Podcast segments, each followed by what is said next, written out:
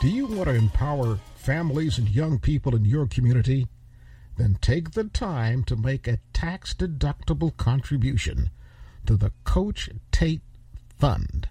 The Coach Tate Foundation is dedicated to helping young people and their families in learning and passing on the kinds of life skills that we all need to succeed. All too often, we hear about kids and their families having encountered life's difficulties that could have been easily avoided by knowing better decision making skills. From anger management to money management to something as simple as learning to manage how we spend our time or how we use our job skills. Make a donation to the Coach Tate Fund. It'll help kids who need help and their families too. Make your contribution to the Coach Tate Fund. Get details at www.coachtatefoundation.com. And oh, by the way, thank you. May the words of our mouth and the meditations of our heart be acceptable in thy sight, O Lord, our strength and our Redeemer.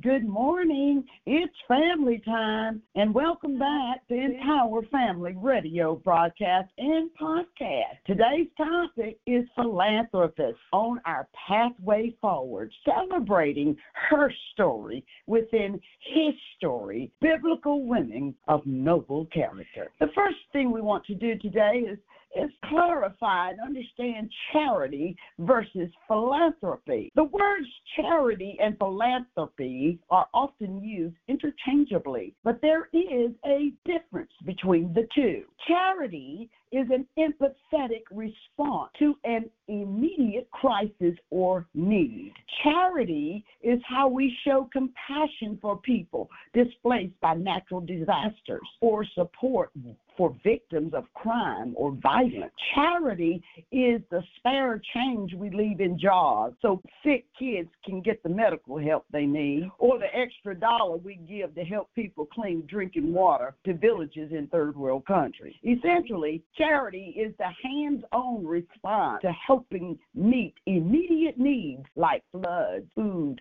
shelter, medical care, and the like. Philanthropy is a more strategic process of giving that seeks to identify the root causes of systemic issues and make the world a better place by tackling society problems at their root, as Steve Gunderson, former president of the Council on Foundations, put it, quote, charity tends to be a short term, emotional, immediate response focused primarily on rescue and relief, whereas philanthropy is much more long term, more strategic, focused on rebuilding, unquote. Basically, charity and philanthropy both seek to accomplish the same outcome to address needs and make the world a better place. But the method that philanthropic entities and charitable entities each use to reach that outcome is different. Charity refers to the direct relief of suffering and social problems. Philanthropy systematically seeks out root causes of these issues and endeavors to find a solution. So, which process of giving is ultimately better, charity or philanthropy? One would argue that permanent solutions to social problems can only come from strategic, large scale, collaborative efforts. But the importance of immediate need based giving during times of crisis and boots on the ground organizations working to address urgent needs cannot be dismissed. Rather than try to make a value judgment on the best way to give, think about philanthropy and charity simply as two different approaches to solving the same problems. One isn't better or worse than the other, but instead they are overlapping strategies that are equally essential to the nonprofit sector. Whether you choose to give directly to urgent needs through charity or you prefer a more strategic approach to your giving that will impact long term solutions, the most important thing to keep in mind is that neither philanthropy nor charity are limited to the wealthy we can all think critically about the needs of our community and then endeavor to use our individual skills and resources to make what?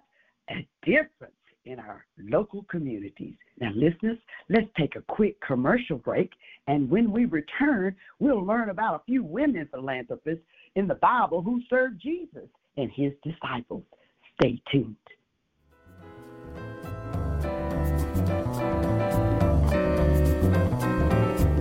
Empower your family with the dynamic new book by Phrantceena Halres, Our Sixth Sense and Purpose The Power in Knowing Who You Are. It's the book that gives you insights into life's problems. Phrantceena Halres is an author, motivational speaker, and national broadcaster who believes the answers to your problems lies within the knowledge that was once traditionally passed down by families. But that knowledge has been short circuited by today's faster pace. The book, Our Sixth Sense and Purpose, The Power in Knowing Who You Are, brings that accumulated wisdom to the problems that all families face. You'll find your copy of Our Sixth Sense and Purpose, The Power in Knowing Who You Are at Amazon and at better bookstores. Empower your life with the dynamic new book, Our Sixth Sense and Purpose, The Power in Knowing Who You Are by Phrantceena Halres. Welcome back, listeners. Now let's notate these women who served Jesus and the 12 disciples. These female disciples of Jesus followed him and financially supported him and the 12 disciples. Not only that, they stuck with him to the cross and remained with him when all the others fled. Who were these women? And what can we learn from their example? The Gospel Luke tells more stories about women than any other synoptic gospels. In fact, Luke's first letter to Theophilus contains 23 stories that never ever mention any other gospels. In chapter 8, we meet a group of women who considered their high status less than important in contrast to the blessing of being able to serve alongside Jesus. Luke 8, 1 through 3. These patronesses of Jesus' ministry weren't just following, they were actively involved in his ministry. In fact, the word used for their activity in Greek is diakonio, where we get our modern word deacon. They weren't just supporting Jesus with their finances, they were following him as disciples and ministering alongside him. Now, what do we know about these women? The first lady is Mary Magdalene, is mentioned by name 12 times in the Gospels, more than most of the apostles. More likely, she was a prominent woman and a leader. Every time her name is mentioned in a list of women, she is always first. Mary had a history of demon possession, maybe a brutal one, but Jesus healed her. And so deep was her gratitude that it seems she never left him, not even after his death. Second lady, Joanna.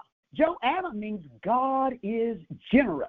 Her husband, Chuza, had a position of authority in Herod's household. And because people generally married someone of like social status, Joanna probably belonged to the prominent Jewish family that supported Herod as well. Since she was of high social status and out of place in Galilee, rural Galileans could have held her in contempt and rejected her. But it seems this was not the case and that this cohesive group of women worked together to support Jesus' ministry. Separation by class among them is never mentioned. Third lady is Susanna. Susanna is mentioned less often, but she was also likely from a prominent family and well known. This may be the reason why her name is listed rather than her being included in the group of, quote, many others, unquote. She was probably also part of the group that followed Joseph to Jesus' burial site, Luke 23 50 through 56. Now, listeners, these women are an example of what it means to follow Jesus, to give freely, to join him on the mission. And though we didn't walk with Jesus in the flesh as they did, there are probably a lot of lessons we can learn from them today. And here are a few I want to share with you. Number one, show gratitude for how he has healed you. Jesus was homeless and penniless, but he did things for these women that their money couldn't ever buy. They became his loyal disciples and used their worldly wealth to express their gratitude and further his ministry. Number two, use the resources you've been given to continue the work of Jesus. Jesus and his disciples traveled together for three years, and they left behind fishing nets and collection booths, sources of income, to do it. Jesus didn't make miraculous meals out of loaves and fishes every time his disciples need to eat. The Bible only mentions him doing this a couple of times. Instead, he let the women meet the needs of the group. Jesus had great expectations for his disciples, and he told them so. This is what he said Truly, truly, I say to you, whoever believes in me will also do the works that I do, and greater works than these will he do, because I am going to the Father. Whatever you ask in my name, this I will do, that the Father may be glorified in his Son. If you ask me anything in my name, I will do it. John 14, 12 through 14.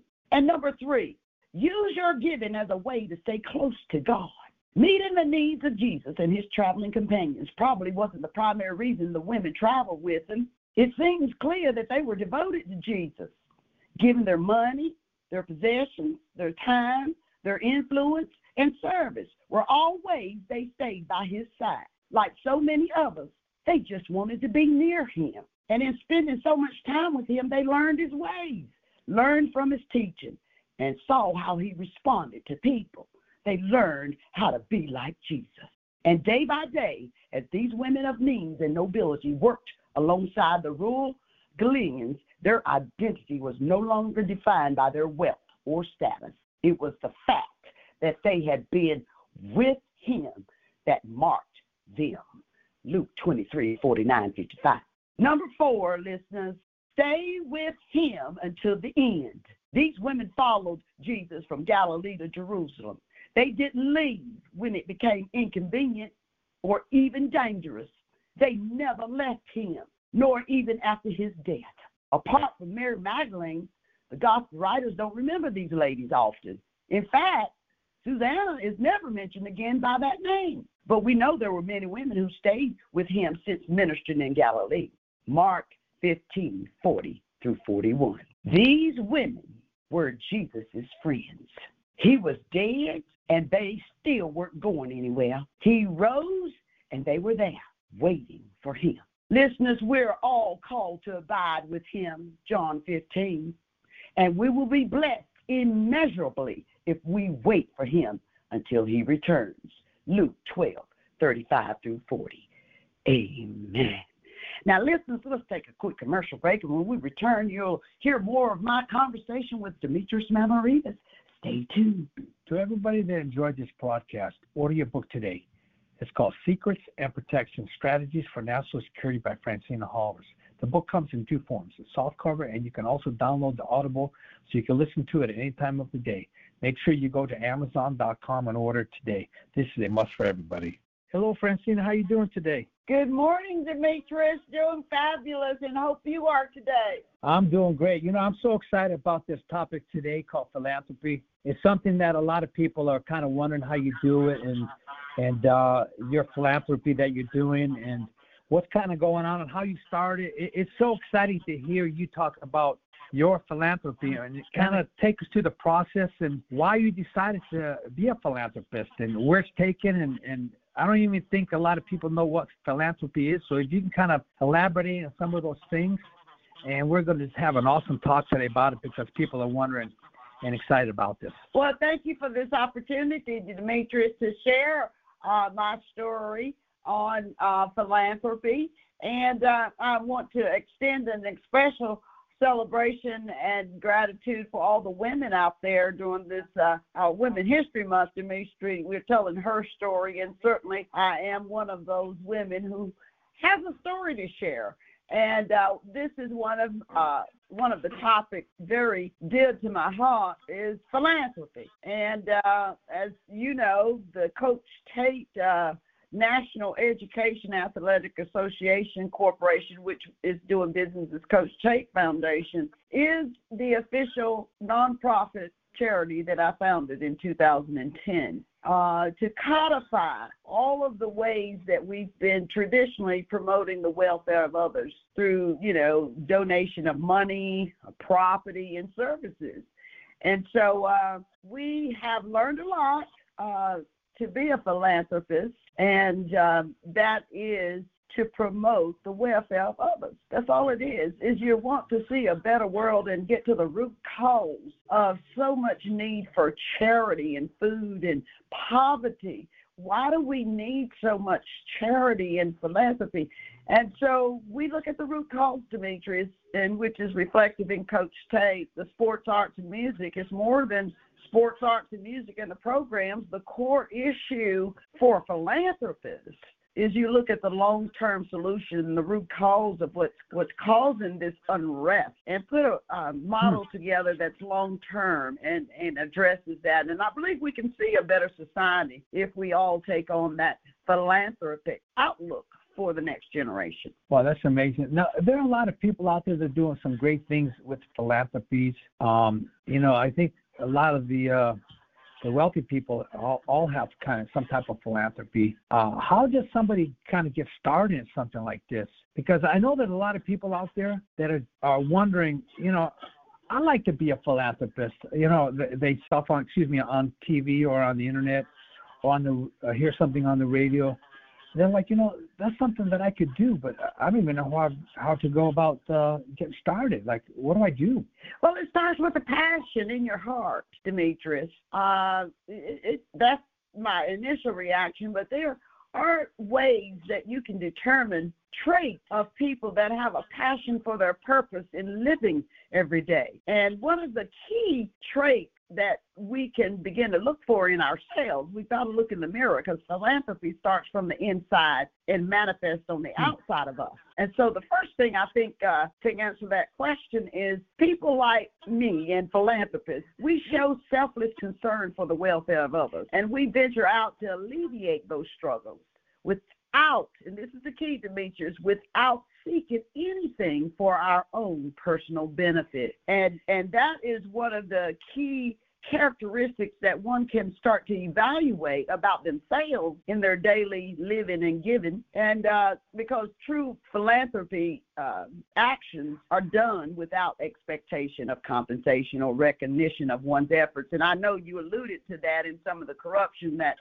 uh, you've encountered in in the uh, industry in how folks are misusing uh, this opportunity to do good for our fellow man. Oh yeah, there's so much uh, negative stuff out there, and, I, and that's why I'm so excited about this philanthropy that you're doing. And now um, the Coach Tate Foundation uh, sounds like to me, and you can tell all your listeners and followers that it kind of goes hand in hand. Is that correct? I think it does. Yes, it does. It does. Uh, and oftentimes we as we grow up and we live our lives, we get labeled into one category or another. But one of the fundamental tenets to my life story is I'm a people passionate purpose uh, individual and uh, I always advocate on the on the behalf of others. So in the uh, for-profit business, and my father passed away in 2010, we encumbered and codified and, and put an infrastructure in place for the nonprofit business. And one of the key elements is is you have to be empathetic. Uh, you have to understand what the needs of others really are, and do what's in your power to help bring that struggle to some type of uh, balanced scale in the communities in which you live. And you can't be self serving. And so, Coach Tate Foundation is a is an example of my philanthropic efforts since 2010. And as you know, Demetrius, and some of our, a lot of our colleagues in sports, arts, and music, um, it's one thing to have the camps and the hula and the hoopras, but it's another thing to dig down into the deep uh, when they go home, what they're dealing with and what the lack and the need is in our communities that isn't often uh, discussed outside of sports, arts, and music. Does that make sense? It does. And um, okay, I know you've done a lot of stuff in the past. What is the next phase of your philanthropy look like? Like, where's it headed? Is it a global thing? Is it kind of like uh, local? Uh, people kind of want to know about that as well. Well, the Coach Tate Foundation is national, even in its name. The Coach Tate National Education Athletic Association Corporation is just what it said. Our organization uh, is is a philanthropic. We're looking at the long term. We've built an infrastructure to encumber the family-based unit in every impoverished community in our nation. And this model is uh, a family community oriented model for the least amongst us. This is not a rodeo drive model. And this is where we have received, as you know, much input from the communities themselves in order to codify a, a model that works for the people, not one that works for Coach Tate. And and we we've identified the franchise model because the same issues in the black and indigenous communities in North Carolina and Florida and South Carolina are the same in Detroit and Chicago. So this is a step forward as we come together, Demetrius, and understand the real work of a philanthropist. And the key of all of this with the Coach Tate Foundation is we've been able to uh, amass partners and colleagues like yourself and others who have the same passion. It's bigger than themselves, and that's what Coach Tate Foundation is. It's bigger than me. I am just one of the tools to set the platform for others to participate in this pay it forward model. Now, um, I know your time, you're doing a lot of things. You got a couple books out there. You're running a profit uh, organization and the Coach Tate, which is a nonprofit. How do you kind of manage your time with your philanthropy to do these things? Because it sounds like there's so much going on, but so much little time to do everything. Is that correct, or am I wrong? Well, I think that's an interesting point you raised, and I believe uh, to answer that question, it's an evolution uh, of your life where you begin to prioritize, and that dictates your time and how wise you use your time towards your goal. And so the the answer to your question for Phrantceena and the Coach Tate Foundation, all the things you see out there and that we've done over the years, and it's a journey, it's a process. And uh, today we have uh, codified all of that into one bowl of just goodies for the next 25 to 50 years.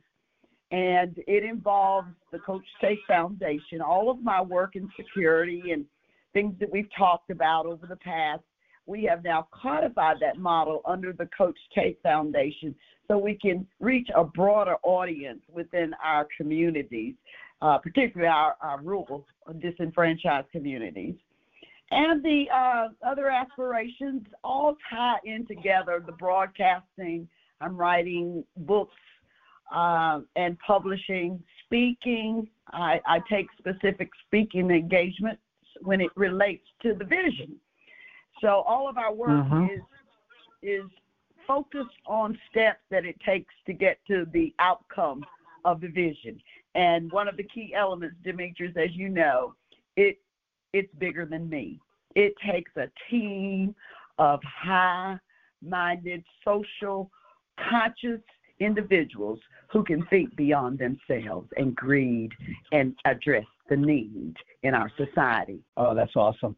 I know you spoke about the book and we kind of mentioned it. Um, I know one of your books is called Our Sixth Sense and Purpose, and um, I've read it actually. But can you explain, is, are there philanthropy uh, um, is there philanthropy information in the book that people can kind of read and understand and get the information that they want? Is that in that book as well? Yes, it is. It's sharing my story, and everybody has their own story. Uh, our sixth sense and purpose, the power in knowing who you are, is my is a beginning of my story, and uh, it captures philanthropy at its core, from childhood on up to adulthood, and everybody's journey and pathway forward is different. And I shared my story, Demetrius, and I'm so glad to have so uh, many readers and, and feedback uh, and, and uh, supporters such as yourself that can see themselves in my story and begin to craft their own story in their daily lives. And it's an ongoing uh, story, so it never ends. So thank you for giving me the opportunity to speak more about our sixth sense and purpose and encourage our listeners to purchase the copy and make it a part of their uh, personal library. Yeah, we have a few more minutes, but I'm just so excited to be part of anything that you're doing, actually, because you teach and you show and you explain things at such a simple level that uh, that's what they said. Teach at a, um, a third grade level so people can understand it. Some of these things out there get so confusing, and the way you do it is so phenomenal.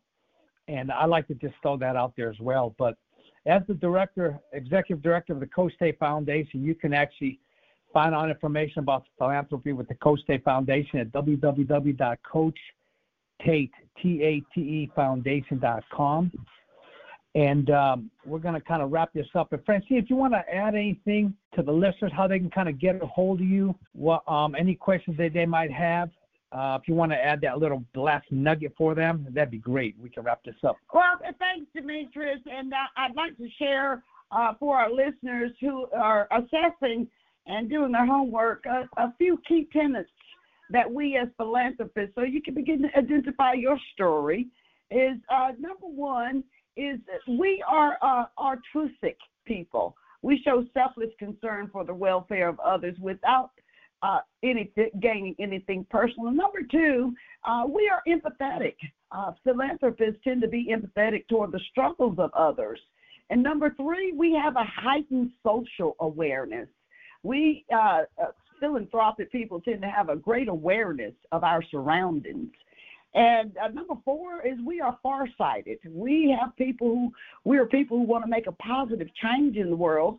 We tend to look way into the future. And number five is we are politically involved in order to make structural changes in our society. It's also necessary for us as philanthropists to advocate for political change. Number six is we are issue oriented. We seek specific causes to support rather than organizations. And number seven and final, we are business minded.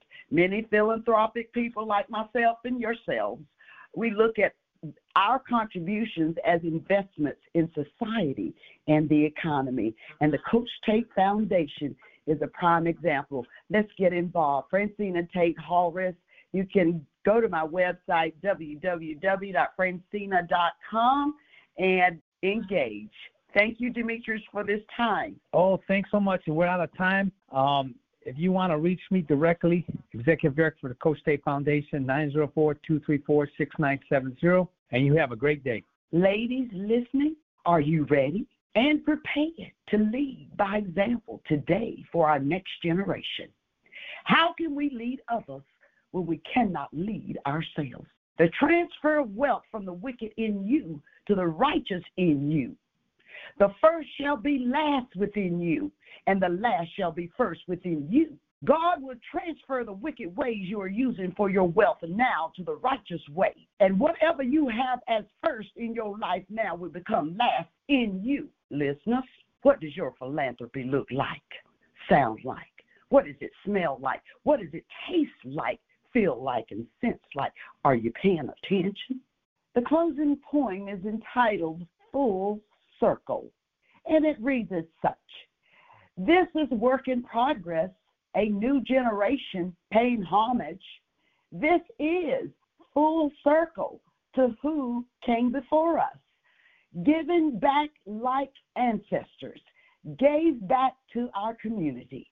For philanthropy is weighed in different ways than those of the European kind of standard. This seed was planted before landing on these shores. This is custom, tradition, culture preserved.